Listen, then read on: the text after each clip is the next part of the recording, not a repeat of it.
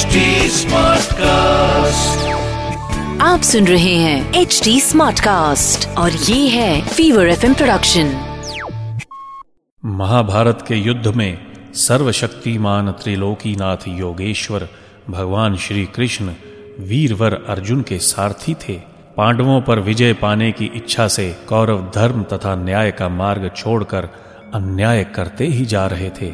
अर्जुन की अनुपस्थिति में चक्रव्यूह की रचना करके छह महारथियों ने मिलकर धोखे से अभिमन्यु का वध कर डाला। अभिमन्यु का वध करना कदापि संभव न था। यदि जयद्रथ ने भगवान शंकर के वरदान और दिव्यास्त्र के बल से पांडव सेना को आगे बढ़ने से रोक ना लिया होता, अर्जुन को जब अभिमन्यु के वध का समाचार मिला तो उन्होंने कौरवों का प्रिय करने वाला पापी जयद्रथ को ही अभिमन्यु के वध में निमित्त मानकर दिव्य रथ पर चढ़कर गांडीव धनुष के टंकार करते हुए युद्ध भूमि में पदार्पण किया। जयद्रथ को बचाने के लिए समस्त कौरव जयद्रथ सहित व्यू बनाकर खड़े हो गए।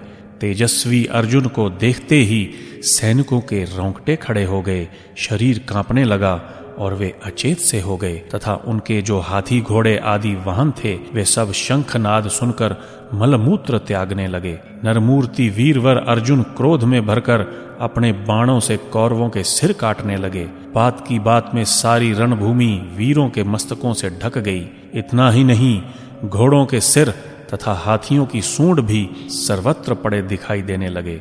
साथ ही श्री कृष्ण और अर्जुन पर भी कौरव बाणों की वर्षा कर ही रहे थे। कुशल अर्जुन उनसे आत्मरक्षा करते हुए शत्रुओं का संहार भी कर रहे थे। महाभयंकर संग्राम में अर्जुन के घोड़े व्याकुल हो उठे और वे बड़ी कठिनाई से रथ को खींच रहे थे।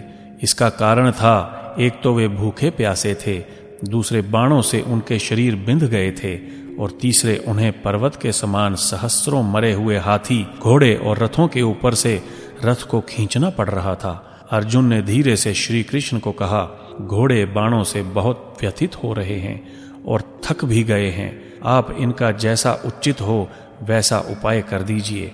अर्जुन रथ से उतरकर हाथ में धनुष बाण लेकर कौरवों की असंख्य सेना को रोककर खड़े हो गए।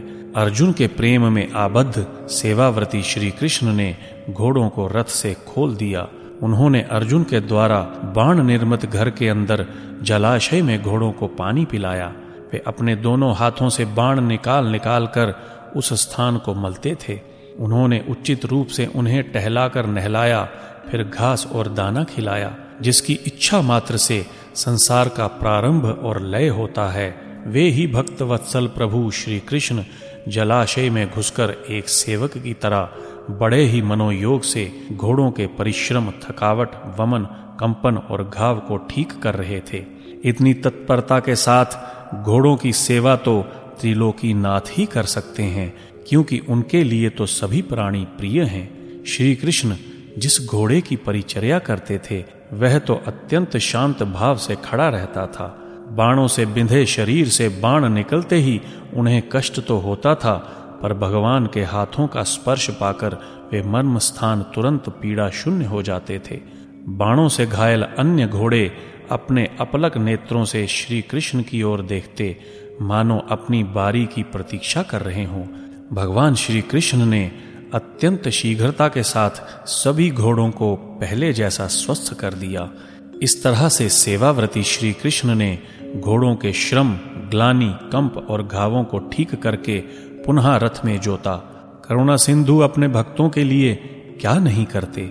जब भक्त उन्हें अपने प्रेम के अधीन कर लेता है तो वे सच्चे सेवक की तरह भक्त की इच्छा का ध्यान रखते हैं। रखें भी क्यों ना सेवाव्रती जो कहलाते हैं। आप सुन रहे हैं एच डी स्मार्ट कास्ट और ये था fever F production HD Smartcast.